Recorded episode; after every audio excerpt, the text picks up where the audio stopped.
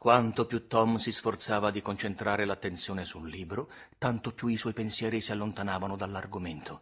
E così alla fine, con un sospiro e uno sbadiglio, si dette per vinto. Gli sembrava che l'intervallo di mezzogiorno non arrivasse mai.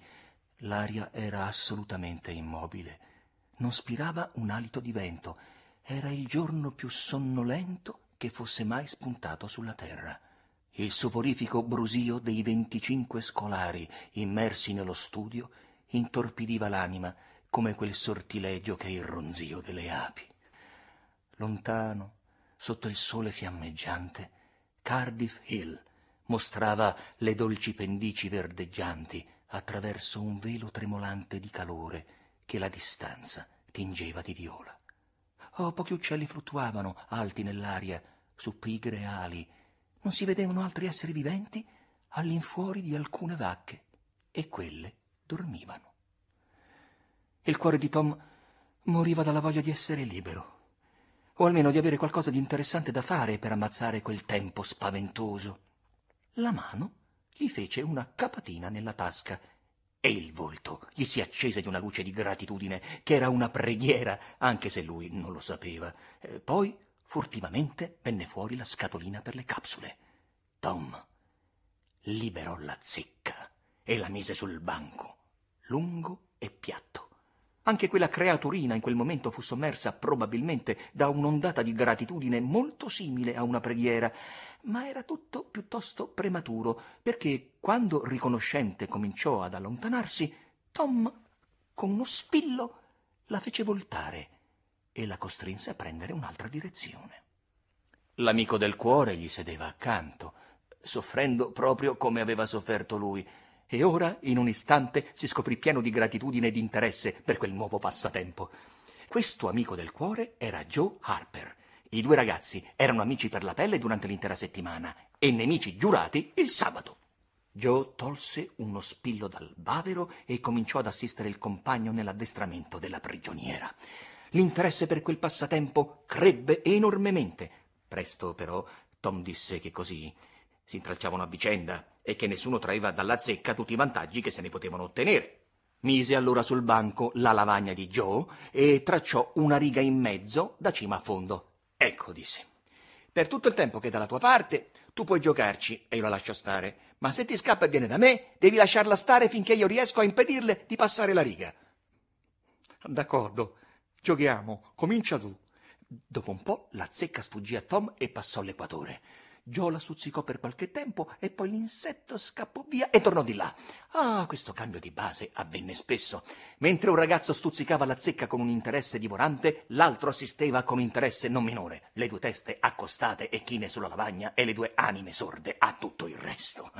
Finalmente sembrò che la fortuna smettesse di oscillare e si alleasse a Joe. La zecca tentò una, due, tre volte di fuggire, lasciandosi prendere dalla stessa ansia e dalla stessa eccitazione dei ragazzi, ma sempre proprio proprio quando sembrava che la vittoria, per così dire, fosse a portata di mano e Tom si sentiva prudere le dita dalla voglia di cominciare, ah, lo spillo di Joe lo faceva abilmente cambiare direzione e la tratteneva nel suo campo.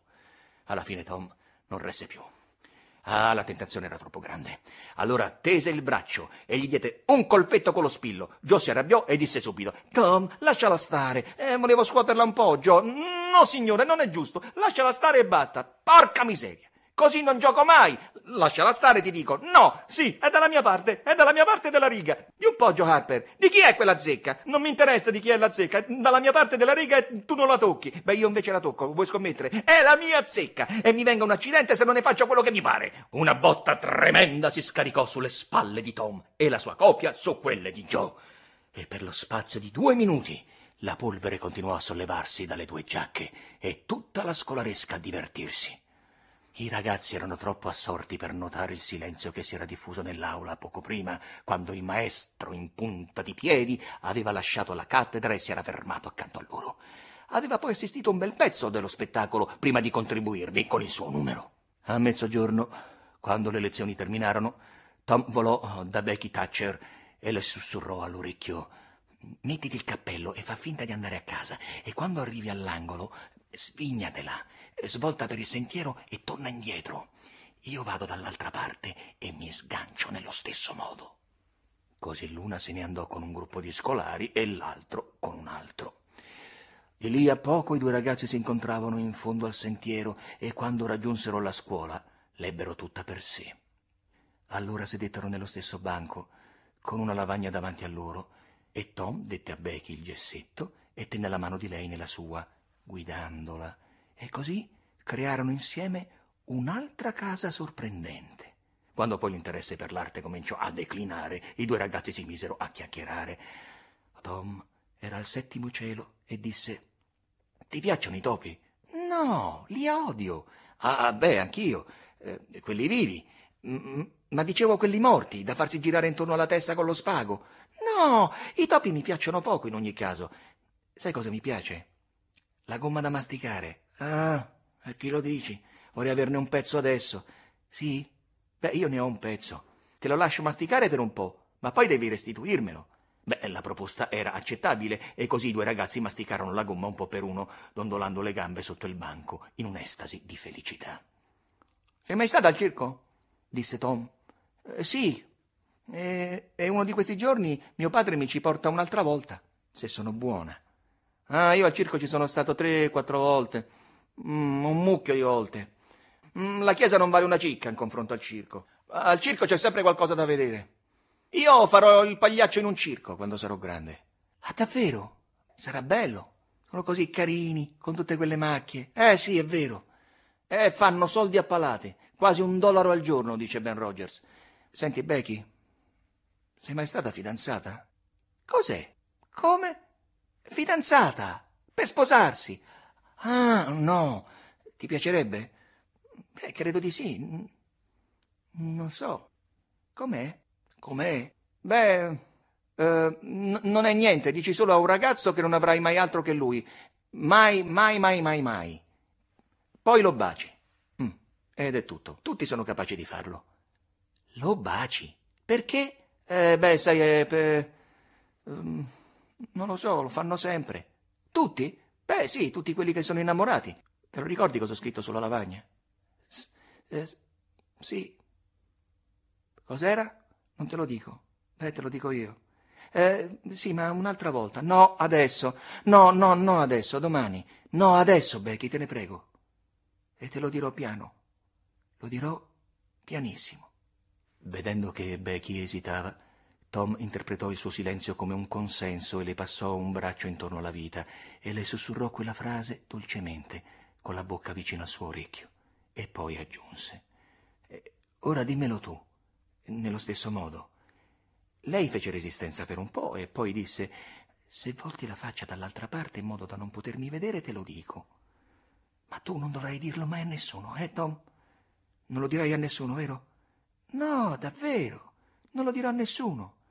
Ecco, così, Becky. Distolse il viso e lei si sporse timidamente verso di lui fino a scompigliargli i riccioli col fiato e sussurrò Ti amo.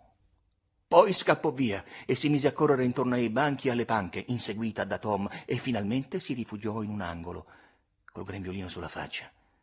Tom le mise le mani intorno al collo e la supplicò. Ecco, Becky, è finita, è, è, è, manca solo il bacio. Non avrai mica paura, no? Non è niente. Becky, ti prego. E cominciò a tirare il grembiule, cercando di scostarle le mani. A poco a poco lei cedette e, e abbassò le mani. Il suo viso, tutto rosso per la lotta, si alzò e si sottomise. Tom baciò le labbra rosse e disse: È fatta, Becky. D'ora in poi, capisci? Tu non amerai nessuno tranne me e non sposerai nessuno tranne me. Mai, mai, mai, mai. E anche mai. Giuri? Sì, non amerò nessuno tranne te, Tom. Non sposerò nessuno tranne te. Anche tu, però, non sposerai nessuno tranne me. Ma certamente, si capisce, nei patti.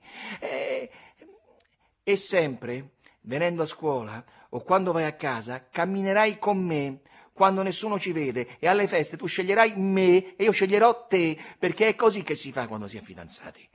Ah, com'è bello. Ma non ne avevo mai saputo niente. Eh, è un vero spasso, cavolo. Quando io e Amy Lawrence, gli occhi spalancati svelarono a Tom la sua gaff e il ragazzo, confuso, si interruppe. Tom, allora io non sono la prima con cui ti sei fidanzato. La bambina si mise a piangere e Tom disse, no, non piangere, Becky, non mi importa più nulla di lei. Sì che ti importa, Tom. Sai benissimo che è così. E Tom cercò di passarle un braccio intorno al collo, ma lei lo respinse e girò la faccia contro il muro e continuò a piangere. Tom ci riprovò con parole di conforto sulle labbra e subì una seconda ripulsa. Allora il suo orgoglio ebbe il sopravvento e Tom si allontanò e uscì all'aperto. Beh, rimase nei paraggi, ansioso e turbato, per un po', sbirciando ogni tanto verso la porta, nella speranza che lei si pentisse e venisse fuori a cercarlo. Ma Becky non lo fece. E allora Tom cominciò a sentirsi male e a temere di essere dalla parte del torto. Beh, dovette sostenere una dura lotta per convincersi a fare nuove avance, ma si fece coraggio ed entrò nella scuola. Lei era sempre in piedi, nell'angolo, lì in fondo, e singhiozzava con la faccia contro il muro. Tom provò una stretta al cuore, le si avvicinò e rimase là un momento, non sapendo esattamente come procedere. Poi disse in tono esitante: Becky, io. non mi importa di nessuno tranne te. Nessuna risposta, solo dei singhiozzi. Becky, fece con voce implorante. Becky, non vuoi dire qualcosa? Altri singhiozzi. Tom tirò fuori la sua gemma più preziosa, un pomo di ottone che veniva dalla cima di un alare, e glielo mise davanti in modo che lei potesse vederlo, e disse Ti prego, Becky, non vuoi prenderlo? Lei lo buttò per terra. E allora Tom uscì a grandi passi dalla scuola e si inoltrò fra le colline e scomparve in lontananza, deciso per quel giorno di non tornarvi più. Dopo un po' Becky cominciò a nutrire dei sospetti. Corse alla porta. Tom non si vedeva. Girò intorno all'edificio fino al campo giochi e, e non c'era. E allora gridò: Tom! Tom! Torna indietro! Tom! Tese l'orecchio, ma nessuno rispose. Non aveva altri compagni che il silenzio e la solitudine. Allora si sedette per piangere ancora e per rimproverarsi e a questo punto cominciarono ad arrivare gli scolari e lei dovette nascondere il suo affanno e chetare il suo cuore spezzato e caricarsi sulle spalle la croce di un pomeriggio lungo, noioso e amaro, senza nessuno tra gli estranei che la circondavano, al quale confidare le sue pene. Tom svicolò qua e là finché fu ben lontano dalle strade battute dai compagni che tornavano. Poi rallentò il passo di cattivo umore attraversò due o tre volte un canalino, mosso dalla superstizione assai diffusa tra i suoi coetanei, che attraversando un corso d'acqua si facessero perdere le proprie tracce. Mezz'ora dopo spariva dietro la villa dei Douglas, in cima a Cardiff Hill, e la scuola era ormai quasi invisibile nella vallata alle sue spalle. Entrò in un bosco fittissimo, procedette con cautela fino al centro, in quell'intrico privo di sentieri, e si mise a sedere su uno strato di muschio sotto una quercia dalla chioma molto ampia. Non spirava un alito di vento. L'afa soffocante del meriggio aveva zittito persino il canto degli uccelli. La natura giaceva in una trance non interrotta da altri suoni che il lontano e occasionale martellare di un picchio. E ciò sembrava rendere ancora più profondo quel silenzio infinito e il senso di solitudine che lo accompagnava. L'anima del ragazzo era in preda alla malinconia.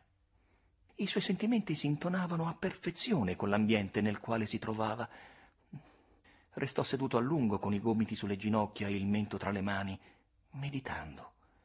Gli sembrava che la vita, nel migliore dei casi, non fosse altro che un'afflizione. E quasi quasi invidiava Jimmy Hodges, appena liberato da ogni affanno. Doveva essere bello, pensava. Giacere e dormire e sognare in secula seculorum, col vento che sussurrava tra gli alberi e carezzava l'erba e i fiori della tomba, e senza doversi angustiare e preoccupare più di niente. Se solo avesse avuto una buona pagella alla scuola domenicale, se ne sarebbe andato volentieri e l'avrebbe fatta finita. Quanto alla bambina, ma che le aveva fatto? Niente. Aveva avuto le migliori intenzioni di questo mondo ed era stato trattato come un cane, proprio come un cane. Un giorno se ne sarebbe pentita, forse quando era troppo tardi. Ah, poter morire almeno per un po'. Ma il cuore elastico della gioventù non può essere tenuto compresso troppo a lungo in una forma che non è la sua. E di lì a poco Tom riprese, quasi senza accorgersene, a meditare sugli affanni della vita. E se avesse voltato le spalle a tutto, adesso, e fosse misteriosamente scomparso, e se fosse andato lontano, lontano, in paesi sconosciuti di là dai mari, e non fosse tornato mai più. Come avrebbe reagito lei allora? L'idea di fare il pagliaccio tornò ad affacciarglisi alla mente solo per riempirlo di disgusto, perché gli scherzi e la futilità e i costumi variopinti erano un'offesa quando venivano a turbare uno spirito lanciato nei vaghi e augusti reami del romanticismo. No, Tom avrebbe fatto il soldato per tornare a casa solo dopo lunghi anni, carico di vittorie e famoso. No, no, no, no, no, meglio ancora, si sarebbe unito agli indiani, avrebbe cacciato il bisonte e sarebbe sceso sul sentiero di guerra sulle catene montuose e nelle vaste e inaccessibili pianure del Far West. Per tornare in un lontano futuro, sotto i colori terrificanti e la corona di penne di un grande capo, a irrompere d'un balzo nella scuola domenicale. Sì, un sonnolento mattino d'estate, con un grido di guerra da far accapponare la pelle, riempiendo il cuore di tutti i suoi compagni di un'invidia inappagabile. No, ma c'era qualcosa di ancora più nobile di questo. Avrebbe fatto il pirata. Ecco, Ora il suo futuro non aveva più misteri per lui, rifulgeva di un immaginabile splendore. Ah, come il suo nome avrebbe riempito il mondo e fatto rabbrividire la gente, con quale gloria avrebbe solcato i mari danzanti sul suo vascello lungo, basso e nero. Lo spirito della tempesta, col suo macabro vessillo sventolante sull'albero di trinchetto e allo zenit della sua fama, come sarebbe apparso in paese all'improvviso, per entrare a lunghi passi nella chiesa, tutto abbronzato e segnato dalle intemperie, nel suo farsetto di velluto nero, con i calzoni tagliati al ginocchio, gli stivali, la fusciacca scarlatta, il centurione irto di pistole, al fianco il coltellaccio arrugginito di sangue di tanti delitti, il cappello floscio con le piume ondeggianti, la bandiera nera, piegata con sopra il teschio e le tibie incrociate, e sentire in un crescendo di gioia i mormorii e Tom Sawyer, il pirata il vendicatore nero del mar dei Caraibi.